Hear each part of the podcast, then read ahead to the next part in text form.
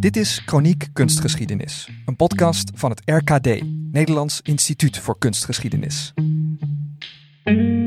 Mijn naam is Caspar Stalenhoef en ik spreek met onderzoekers over hun laatste projecten en bevindingen vanuit het RKD in Den Haag, het belangrijkste kenniscentrum op het gebied van Nederlandse kunst.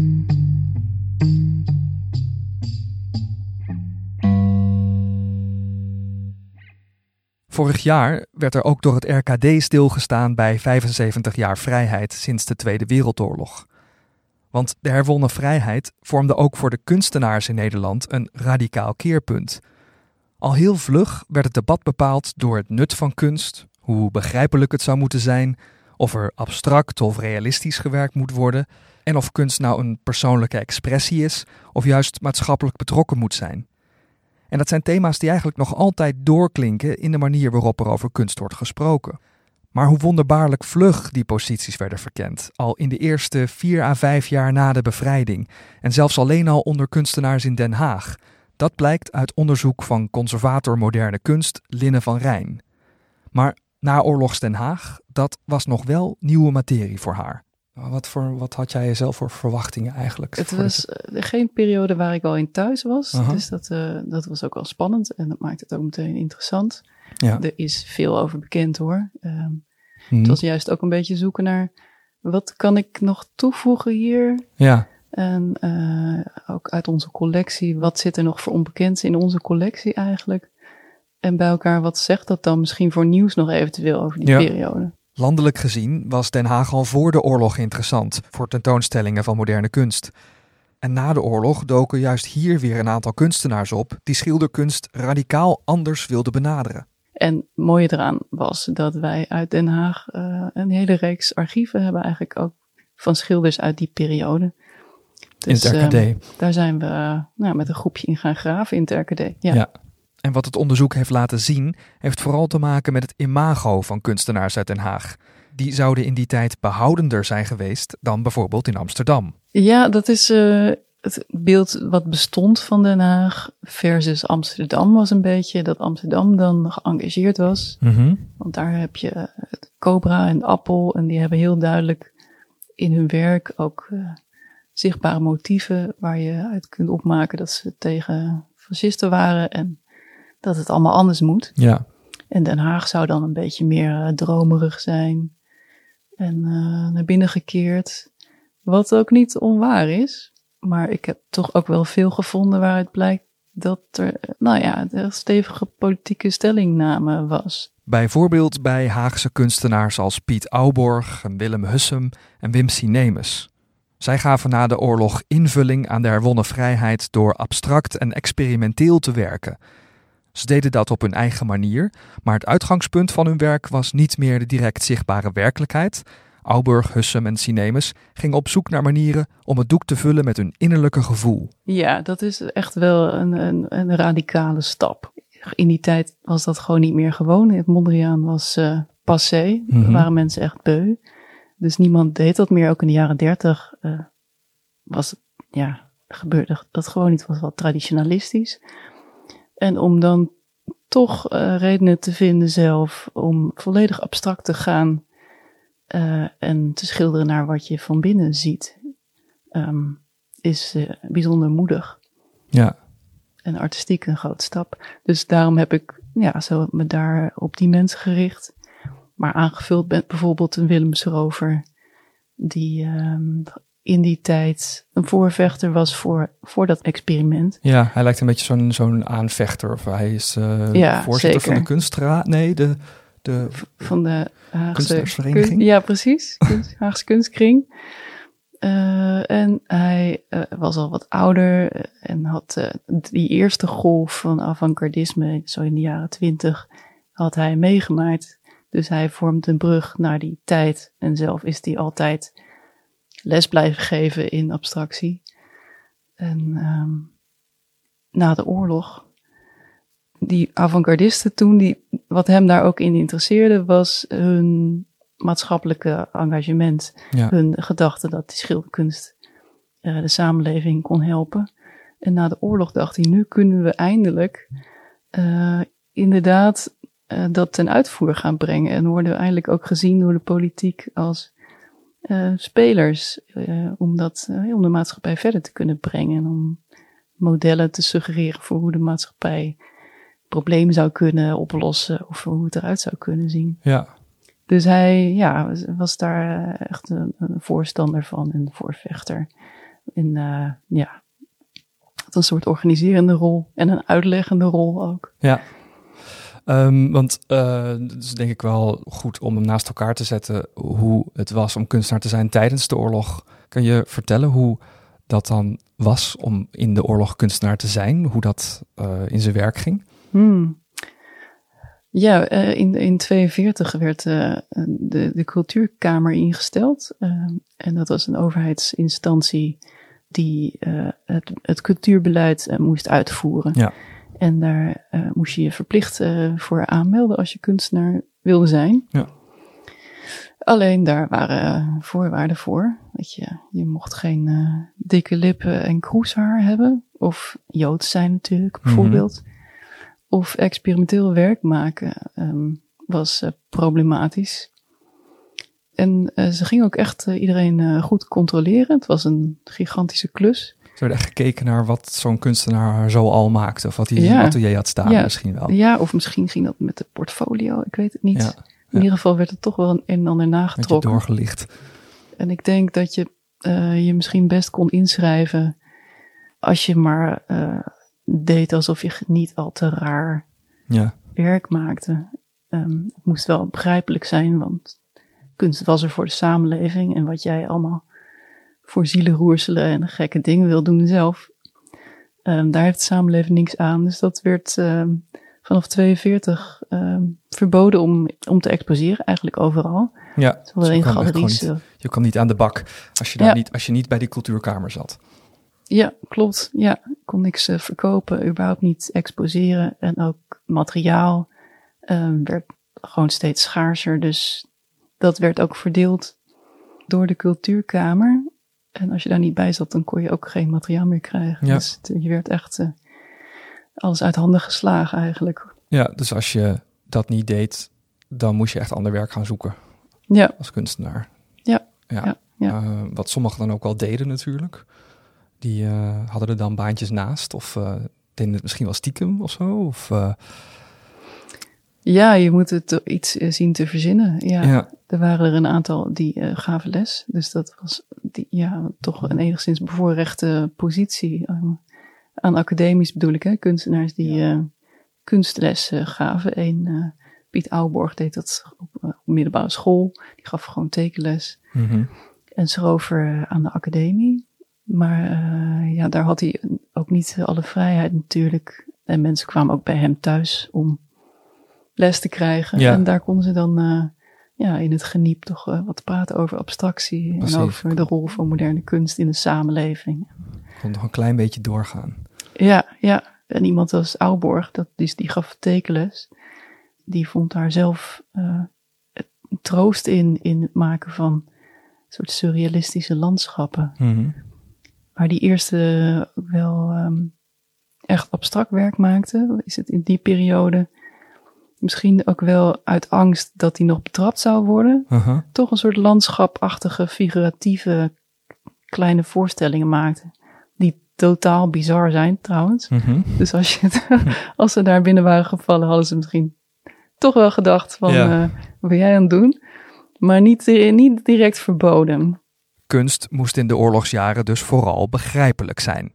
De, Duitsers zagen het ook, kunst ook wel, eh, eh, die vonden dat het wel een rol kon hebben in hoeverre eh, de maatschappij hun beleid zou accepteren.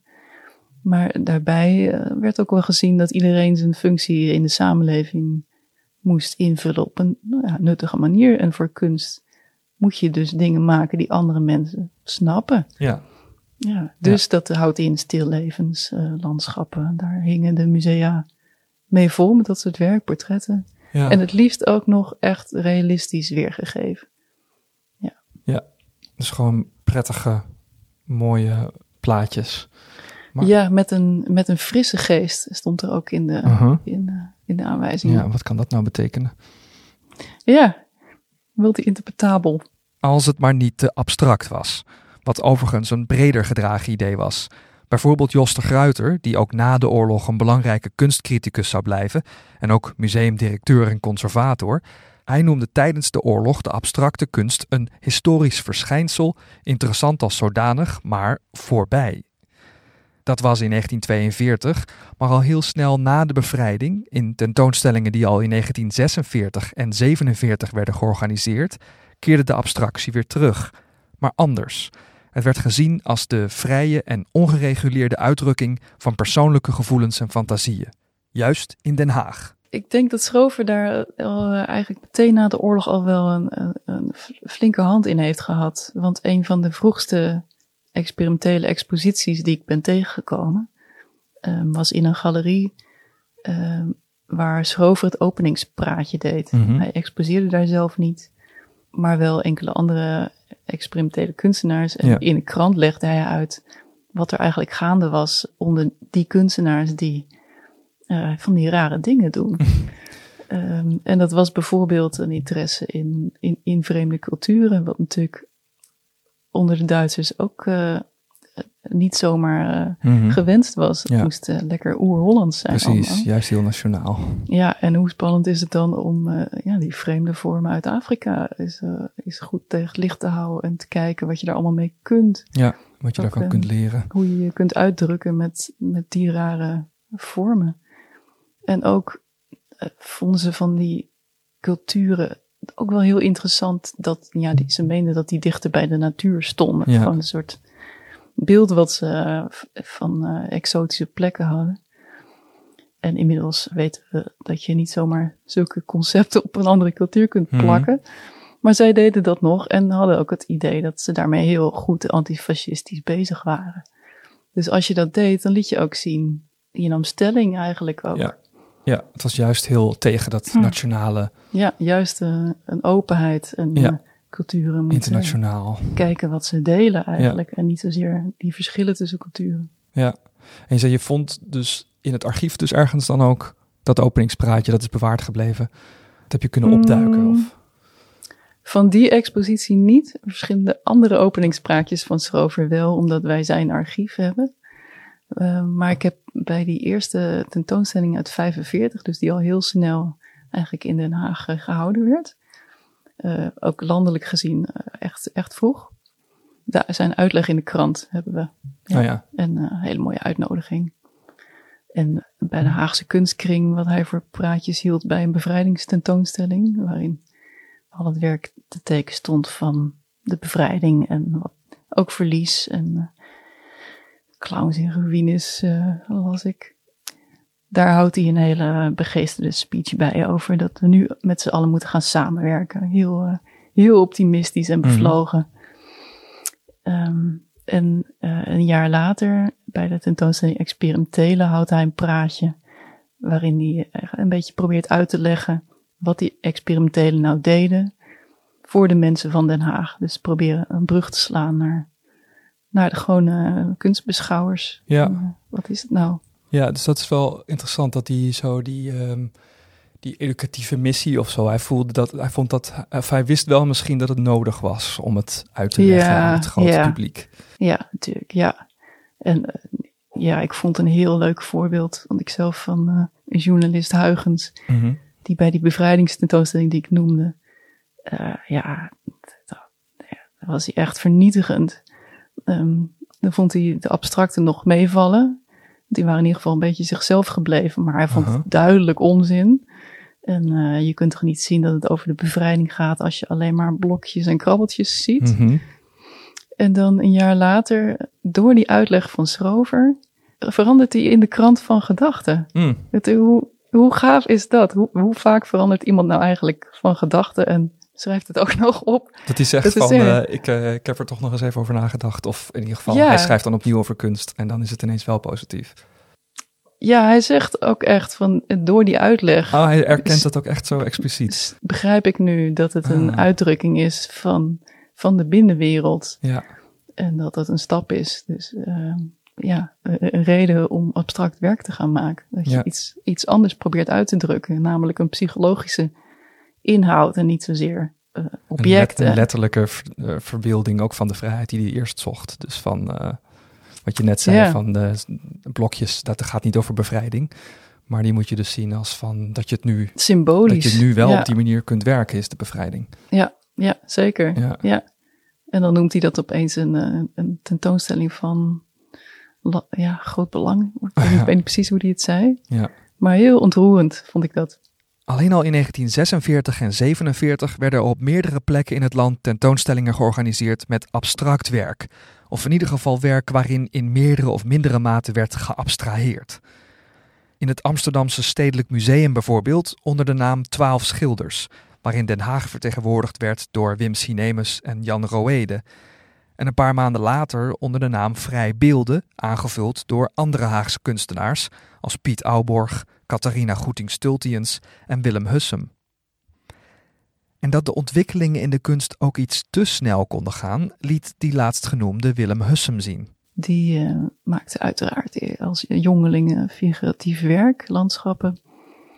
En eh, raakte in de jaren dertig in de ban van onder andere Picasso. Ja. En begint dan ook eh, ja, soort maskerkoppen te maken in hele brede streken geabstraheerd. En bijvoorbeeld een kan, maar heel in lijnen eigenlijk samengevat. Het is wel een stilleven, maar Ja, bijna niet teruggebracht naar een paar Ja, lijnen. Echt een plat object geworden, inmiddels een tweedimensionaal ding. Ja, En niet een normale kan waar je iets in zou kunnen doen. precies. Maar hij, hij, hij schrikt daar dan zelf van dat hij dat doet. Mm. Hij is eigenlijk eh, binnen Den Haag, is hij, heeft hij ook verder niemand om zich heen die dat aan het doen is. Mm, dus eigenlijk al werkend kwam, bij spreken, kwam hij er eigenlijk gewoon min of meer bijna spontaan op uit. Of naar, na natuurlijk veel. Ja, hij zal, proberen. hij zal Picasso gezien hebben Ja. en die raakt, ja, hij, hij vindt dat ook, ook zo mateloos interessant dan. En het sluit aan op hoe hij vindt dat kunst zou moeten zijn. Mm. Namelijk ehm, kernachtig en elementair. Dat je door die geabstraheerde vormen en lijnen, dat je iets uit kunt drukken. eh, Alle, alle details die er niet toe doen, Ja, die vallen weg. En alleen de essentie van de dingen blijft over. En dat is dan meteen ook wat alle mensen bindt. Dus hij ziet in bijvoorbeeld de cultuur van Paaseiland, eh, die, die sculpturen, daar zit hij hetzelfde in. Alsof zij ook al bezig waren met het neerzetten van iets elementairs. oh ja ook, ook, ook zij waren op zoek naar het meest essentiële en al het toevallige. Ja, weg. dat zal eh, wellicht een projectie zijn, dat weten we natuurlijk Mhm. eh, niet meer. Maar hij eh, heeft van Hegel, daar was hij in geïnteresseerd, ja, de gedachte overgenomen dat, dat die dingen ons binden ook. Ja, Juist in de tijd dat in de oorlog die scheidingen tussen mensen zo benadrukt wordt, ziet hij in abstractie een manier om tot elkaar te komen. ja. ja, dus hij denkt inderdaad echt dat dat eh, grens en eh, over, de, over de hele wereld. eh, ja, dat, dat door die- tijden heen en ja, door plaatsen dit heen. Zou, eh, ja, Ja. is on- niet gebonden aan tijd en plaats inderdaad, ja. Ja, Ja, maar dan maakt hij dat en dan schrikt hij dus eigenlijk zelf en dan wordt, wordt hij ook echt een beetje ziek. en dan stopt hij een poos met kunst maken. Want dan weet hij het gewoon ook echt even of dat niet meer. echt iets voor hem is. Ja, of het überhaupt iets is, denk Ja. ik. En dan her- herontdekt hij het beeldende kunst weer, want hij dicht tussendoor. Ook om in ieder geval iets, eh, nou ja, om zich te kunnen uiten, denk ik. Mhm. Daarna ontdekt hij kalligrafisch werk. Een manier om eh, elementaire zaken uit te drukken, zoals iets als harmonie of eh, dynamiek. En vaak tegenstellingen, een vol blad versus een leeg blad. Mhm. Die dingen samenbrengen op één vel, dat gaat hij dan proberen. Ja, en calligrafie ook. eh dat zijn ook geen afbeeldingen meer in ieder geval natuurlijk. Of het, wat zijn het? Zijn het, zijn het letters? Of ze- wat, hoe ziet het eruit bij hem? Ja, in het oosten is, is het traditioneel gezien natuurlijk eh, Ja, taal. Is het een schrift? Ja. Ja, en voor hem als eh, niet deel zijnde van die cultuur, is het misschien makkelijk om een brug te leggen naar het beeldende. Ja, En dat, dat, zal hem, vormen zijn voor hem. Ja, hij ziet, ja, ja als meer kunstenaars uit, uit Den Haag in die tijd, ziet hij het als tekens die heel interessant bewegen tussen figuratie en symbolen en ja, puur abstract, als dat Mm. bestaat. Ja, is dat iets, je zegt wat in Den Haag Dat, dat deelden ze, of een, een paar ja, met elkaar. want ook Piet Ouwborg, eh, die had al eerder calligrafie ontdekt. Dus die gaat eigenlijk met Hussum. Ja, die hebben wel een uitwisseling artistiek. En Sinemus vindt tekens ook interessant, maar eigenlijk uit een hele andere hoek. Mhm. Die heeft in Parijs gezeten voor de oorlog. En daar kennis gemaakt met de moderne kunstenaars. eh, die veel meer uit een soort dynamische gebaren vegen op het doek zet, laat ik het zo zeggen. En dat vindt hij interessant. En er hoeft echt helemaal juist niet iets symbolisch te zijn. Echt verf op het doek. Ja, dat je dus daarin de beweging van de kunstenaar kunt terugzien. Dat, er- Ja. dat het een soort energie is die daarop die nou wordt vastgelegd, zoiets. Ja, ja, Ja. ja. En dan is er ook nog een, ehm, een eh, hebben ze ook nog iets met spontaniteit. En dan ook de spontaniteit bijvoorbeeld van kindertekeningen. Mhm. Dat verbinden ze er ook aan. Ja, een geweldige eh, voorkeur voor eh, oorspronkelijkheid. Ja. En het oergemeenschappelijke wat we allemaal hebben. Ja, ook daar weer dat universele zit daarin. Ja, wat het nou uit de natuur komt is inherent goed. Mhm. En dus zochten ze naar, eh, ja, poogden ze echt om daar zo dicht mogelijk bij te komen. En bij kinderen zagen ze die expressie. En ze, ze meenden, dat is misschien ook een beetje achterhaald intussen. Maar dat kinderen nog heel erg dicht bij dat oer, die oerbron van Ja, creativiteit staan. niet zo verpest door, Door, de samenleving. door rationalisering of, door, eh, ja, door alles ook wat er in de oorlog natuurlijk ook tentoongespreid is aan wat mensen elkaar aan kunnen doen, misschien ook. ja, kinderen zijn on- onschuldig geweest Ja. in de oorlog. Ja, Dus eh, kinderen werden heel serieus eh, bekeken door deze kunstenaars. En eh, ook wel wat breder in de samenleving. Het, eh, de kinderkunst werd tentoongesteld, ook het Stedelijk Museum. Eh, en in Den Haag iets eerder. Dus het waren niet alleen als inspiratie, die kindertekeningen. Maar ook eh, werden ze echt als kunstwerk zo gepresenteerd. ja, en probeerden ze zelf dus ook daar in de buurt te komen of dingen Ja, af te leren die ze geleerd hebben om weer te kijken of ze toch ook weer zo. ja, om iets, iets Spontaan. puurs in, in Ja. jezelf te vinden. Ja. Ja. Ja. En uit te stralen dat je, dat je dat belangrijk vindt, dat pure. Maar als zelfs Hussum kon schrikken van zijn eigen werk, dan kun je je voorstellen hoe het algemene publiek erop reageerde.